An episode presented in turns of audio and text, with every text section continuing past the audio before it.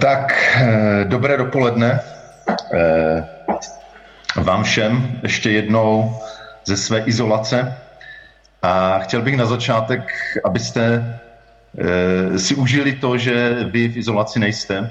A tak zkuste teď se možná znovu rozhlédnout kolem sebe, pousmát se, pozdravit ještě jednou ty, kteří jsou kolem vás, možná nemusíte podávat ruce, ale třeba se dotknout loktem nebo položit ruku na rameno a, a užít si to, že máte lidi kolem sebe. Je to velký dar nebýt v izolaci. Já už se také těším z toho, že, že už jsem téměř na konci té své izolace. Tak nevím, jestli nakolik máte rádi změny. Někdy se říká, že jsou takové dva typy změn. Změny takové radikální, revoluční, kdy se všechno rychle mění, a pak takové spíš ty změny evoluční, které, které jsou postupné. A kdybychom chtěli zařadit Ježíše, do jaké změny on přináší, tak myslím si, že je pravda v tom, že Ježíš je revolucionář a že byl revoluční, zvláště ve svém myšlení, ve svých postojích. A právě jedna z klíčových jeho revolučních myšlenek, a nejenom myšlenek, ale spíš skutečnosti, které ukázal, které zjevil, je právě ta skutečnost Boží milosti. Tak jak o tom už několik týdnů eh, on v nedělích mluvíme. Eh, milost Boží, která přichází, jak i o tom dneska Ondra mluvil na začátku bohoslužby, jako nezasloužený dar, která eh, nám přináší odpuštění hříchů, která nám přináší Boží spravedlnost na té výměně eh, na Ježíšově kříži. Boží milost, která nám přináší jeho život, která nám přináší vnitřní svobodu e, z radostí, vděčností, pokojem, bezpečí. Boží jednostranná láska, která je schopná e, nás změnit, proměňovat naše srdce, činit nás podobnými Bohu a, a pak tu lásku předávat dál. A dnes na závěr té série o Boží milosti bych se chtěl zamyslet nad tou otázkou, jak by mělo vypadat společenství lidí, které žije z Boží milosti. A to je vlastně i název toho dnešního tématu církev žijící z Boží milosti. Vybral jsem jeden text z Bible, kde je to tak docela souhrnně pěkně řečeno. Ten text je z Nového zákona, z prvního listu Petrova. A ten list mluví o životním stylu znovuzrozených. O tom, jak ti, kteří přijali tu milost v Ježíšově kříži, co to znamená pro jejich život, mluví se tam o tom, jak to změní jejich vztah k Bohu, potom vztah ke světu. A právě v tom místě, které my teď dneska budeme číst za chviličku, se tam mluví o tom, jaké to má důsledky pro vztahy uvnitř toho společenství, uvnitř společenství lidí, kteří se znovu zrodili, přijali nový Boží život z Boží milosti. Takže pokud máte Bible, můžete si nalistovat první list Petrův, čtvrtou kapitolu a budeme číst od sedmého do jedenáctého verše. První Petrův čtyři, sedm až jedenáct čtu z českého studijního překladu. Konec všeho se přiblížil. Staňte se tedy rozvážnými a střízlivými k modlitbám. Především k sobě mějte vroucí lásku, neboť láska přikrývá množství hříchů. Buďte jedni k druhým pohostinní, a to bez reptání. Dary milosti, podle toho, jak jej každý přijal, si slušte navzájem jako dobří správci rozličné Boží milosti. Mluví-li někdo, ať mluví jakožto Boží výroky. Slouží-li někdo, ať slouží ze síly, kterou poskytuje Bůh, aby byl ve všem oslaván Bůh skrze Ježíše Krista, jemuž patří sláva a moc na věky věků. Amen. Apoštol Petr tady ten úsek, kdy začíná mluvit o tom, jak by Boží milost měla formovat život společenství těch, kteří z ní žijí, mluví o tom, že čas je vzácný, že konec se přiblížil, že je potřeba žít nějakým stylem života právě proto, že čas je krátký a je vzácný. A máme se stát rozvážnými, nebo jiný příklad říká ovládat se, to znamená být, nenechat se příliš stáhnout věcmi tohoto světa a být střízlivými, bdělými na ty boží věci. A pak tam mluví o několika věcech a já bych na základě toho chtěl uvést takové čtyři znaky, čtyři znaky církve, která žije z boží milostí. Petr říká, především k sobě mějte vroucí lásku. Vroucí také některé překlady to překlady jako láska vytrvalá nebo opravdová, skutečná. A to je, věřím, první znak církve, která žije z boží milosti, je právě bratrská láska. Často o tom znovu a znovu e, mluvíme.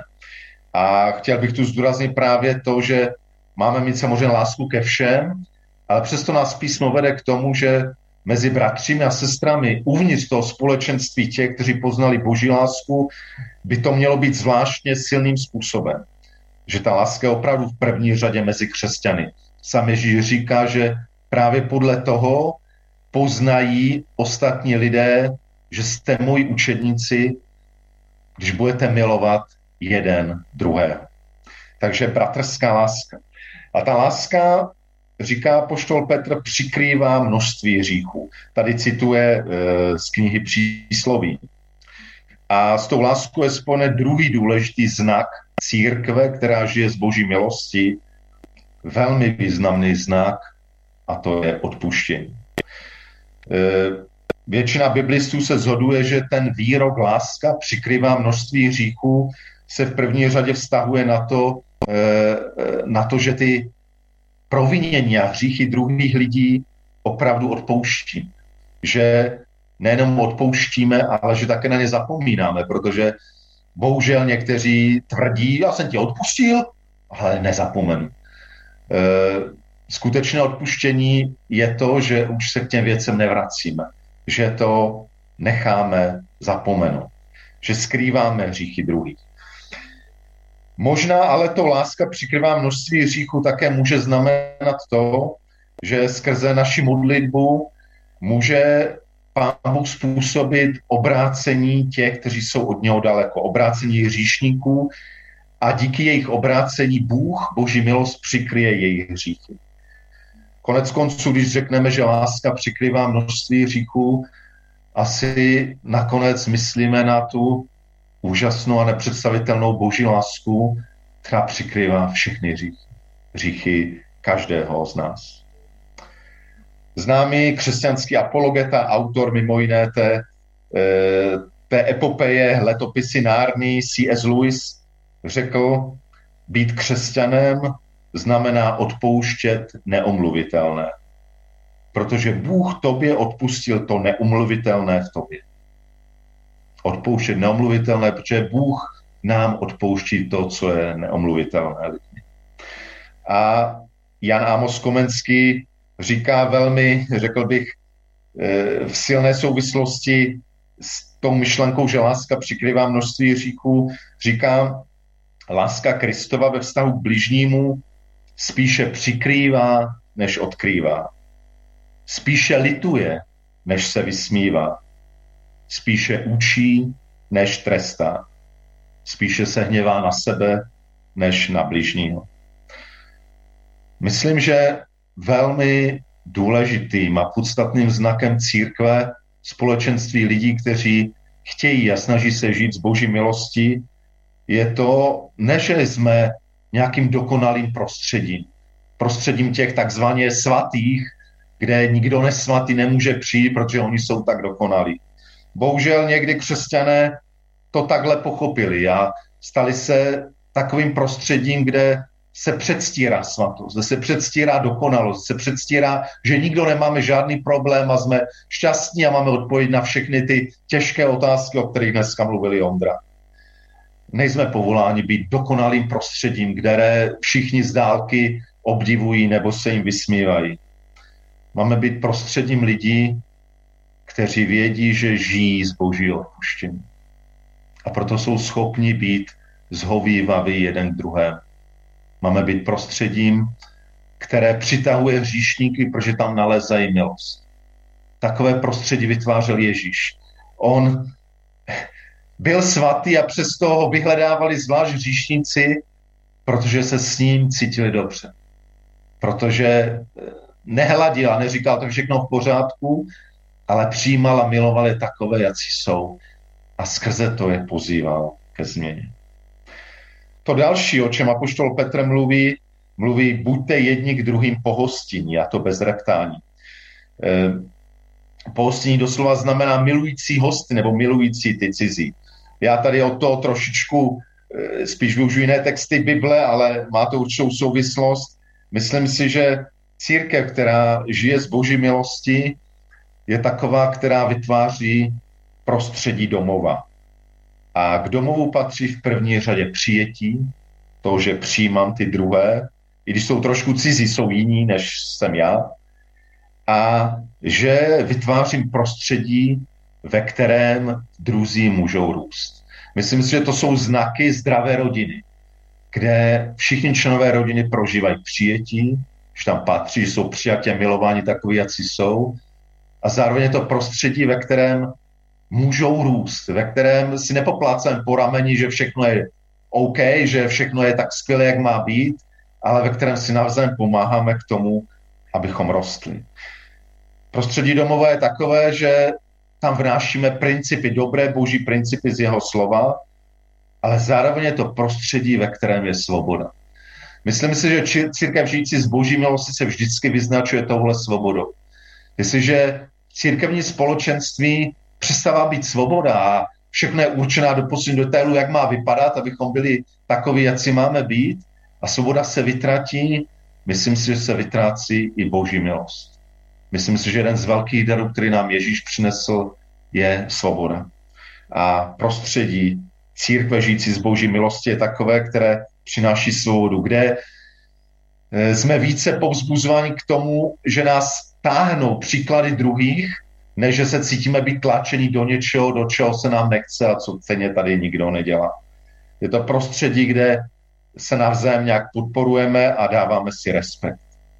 Prostředí, ve kterém potom jsme schopni i dávat si a přijímat napomenutí a vzájemně se podřizovat. Prostředí domova, prostředí přijetí a prostředí růstu.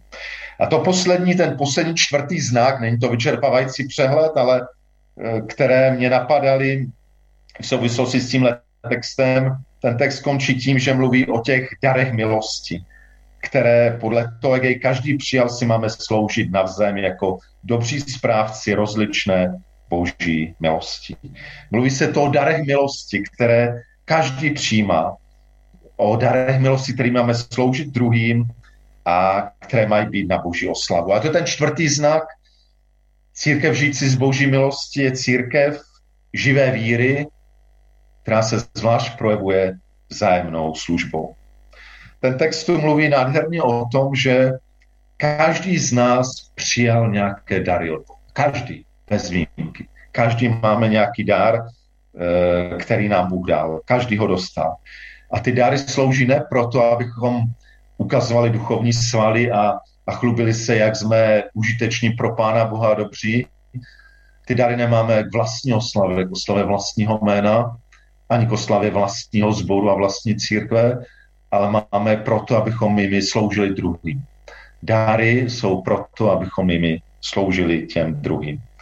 A zvláštní, co tady říká apoštol Petr, že když mluvíme nebo sloužíme těmi dary, tak si máme být vědomi toho, že skrze ty dary působí sám Bůh, to boží slova, že je to boží dílo. E, že vlastně Duch Svatý aktivuje ty dary boží milosti, které nám dal, a on skrze ně pracuje.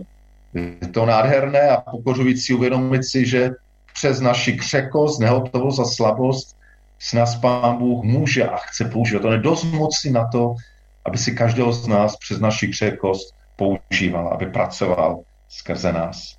Takže ještě jednou, kdybych shrnul ty čtyři znaky, takové důležité znaky církve, která žije z boží milosti, je, je to bratrská láska, je to odpuštění, je to prostředí domova, kde se e, přijímáme a kde je prostředí k růstu, a je to také živá víra, která se projevuje vzájemnou službou.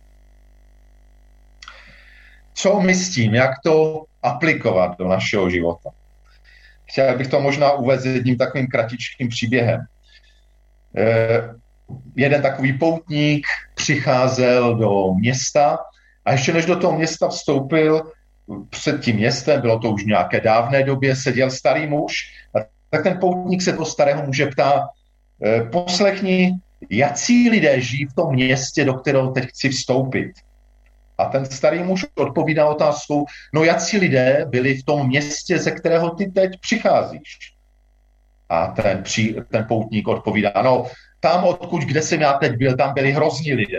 Byli fakt nepřátelští, byli závistiví, byli vůči sobě tvrdí, byli takový sobečtí, no prostě hrozné, utekl jsem z toho města.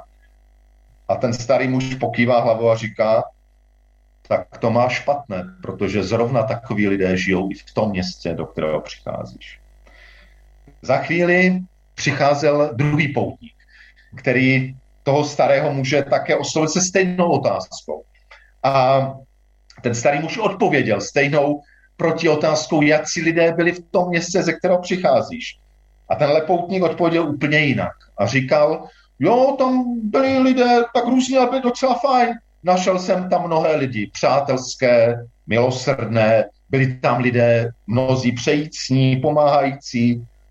A ten starý muž se usmál a říkal, jo, tak zrovna takové lidi najdeš i v tom městě, do kterého teď vstupuješ. A ten příběh, na ten příběh jsem si vzpomněl právě v souvislosti s tím naším tématem, že někdy, když mluvíme o takových tématech, jako jak by měla církev vypadat, jak vypadá církev žijící z Boží milosti, tak se podíváme na tu realitu našeho sboru, a možná nás poslouchají dneska i lidé z jiných sborů, tak každý máme před sebou ten svůj vlastní sbor a říkáme si, no tolik tomu našemu sboru chybí do, do toho ideálu. A víte, ono to není o tom. Je to podobně jak v tom příběhu, kdy ten člověk vidí nějak ty lidi v tom městě, jako by ta církev, ten sbor byl tím městem a teď tam vidíme všechny ty lidi a nacházíme tam různé lidi. A, a není to ani tak, že jsou lidé černí, bílí, různí lidé, kteří se v různých situacích projevují různě, někdy pozitivně, někdy negativně. To každé takové město je, každé takové prostředí je. A myslím si, že i každý takový sbor je i ten náš. Ale klíčové není to, že já nechci, aby nás to dnešní slovo vedlo k tomu, abychom se teď kriticky dívali na ten sbor vlastní nebo sbory kolem nás, které známe. Říkali se, no to je hrozné, jaká je ta ideál božího slova jací a, my, a jací tady jsou ti hrozní lidé kolem mě. E, víte, klíčové je, abychom se podívali každý sám na sebe. A, a říkali si, co já můžu vnést do toho prostředí, ve kterém jsem. A konkrétně s tím naším dnešním tématem, co já můžu vnést do toho svého sboru, do toho svého církevního společenství. A takhle by si to měl říct každý z nás. A už tady eh, Ondra na začátku citoval několik myšlenek z knihy Daniela Hečka. Já jsem tuhle knihu taky hodně používal při přípravě celé série pro celou tu strukturu, i některé ty myšlenky jsem si od něho vzal. A chtěl bych teď ještě jeden jeho citát, který právě s tím hodně souvisí. Daniel Hečko tam napsal, nabídnout pomoc a vnést do problému boží světlo je silnější zbraň, než hlasitá kritika všelijakého zla kolem nás. Ještě jednou, a můžeme to aplikovat nejenom na církev, ale i na, na svět, ve kterém žijeme. A Hečko říká, nabídnout pomoc a vnést do problému boží světlo je silnější zbraň, než hlasitá kritika všelijakého zla kolem nás. A víme to dneska kolem sebe, jak se věci polarizují. Bohužel mezi křesťany v církvi máme různé názory. Jak vidíme názory těch druhých jako zlo a jak můžou tomuhle věřit a takhle mluvit. A tak to hlasitě kritizujeme a odsuzujeme jeden druhého. No, si máš takové názory, to vůbec nejsi křesťan a tak dál. A, a jenom přiléváme temnoty. Temnoty do té temnoty, která je kolem nás. a tu temnotu, která je kolem nás ve světě a která bohužel často s ní zápasíme i ve svých sborech, církvích, společenstvích, naším úkolem je tam vnášet to boží světlo, světlo boží milosti. A to je úkol každého z nás. Dovolte mi, abych zakončil to dnešní slovo takovou, takovým snem, který, který mám od církvi. Když jsem se připravil na tohle slovo, tak mě napadla, napadl Martin Luther King, a možná mnozí z vás znáte to, tu jeho slavnou řeč, kdy řekl, anglicky to začínalo I have a dream, mám sen. Měl sen, viděl tu realitu té rasově rozdělené společnosti, tehdy v Americe v šedesátých letech, a on měl sen o tom, jak, jak ta společnost by mohla vypadat jinak. A to bylo něco, co, co se dotklo lidí, mnoha a mnoha posluchačů. Že neřekl, to je hrozné, jak, jak ti běloši a jak je to hrozné, ale, ale sdílel sen a věřím, boží sen o tom, jak by mohl vypadat svět, kdyby, kdyby jsme do něj vpouštěli boží milost. A tak jsem si to připomněla, tak jsem se včera, včera modlila a říkal jsem si, jak by mohla, jak by mohla vypadat církev jako společenství nás, božích lidí, kdyby jsme dovolili, aby boží milost mezi námi pracovala. Tak vezměte to jako takovou moji závěrečnou modlitbu, kterou chci tohle slovo končit a zhrnuje tak možná celou tu sérii o té, o té boží milosti. Mám sen o církvi, která je pevně zasazená v Ježíšově kříži. Mám sen o církvi jako společenství lidí, z nichž každý si je vědomý toho, že jsou mu odpuštěny hříchy z milosti boží. Mám sen o církvi, která každý den lačně přijímá boží milost a boží jednostrannou lásku a nechává se jimi uzdravovat a proměňovat. Mám sen o církvi, v níž se boží láska přelevá od jednoho člověka ke druhému a vylevá se ven za hranice církve.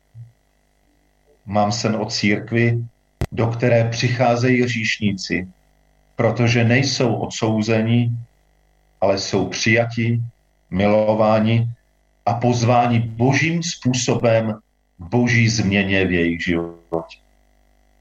Mám sen o církvi, ve které se každý může cítit doma. Mám sen o církvi, v níž vládne duch svatý, duch svobody, duch pravdy a duch pokory. Mám sen o církvi, kde každý s vděčností přijímá boží obdarování a slouží jim lidem kolem sebe. Mám sen o církvi, která je svědectvím pro okolí o, o přítomnosti Boha svatého a plného milosti i v tom dnešním světě. Mám sen o církvi, která naplní boží záměry v tomto světě. Mám sen o církvi, do které z milosti boží si pozvám ty i já. Amen.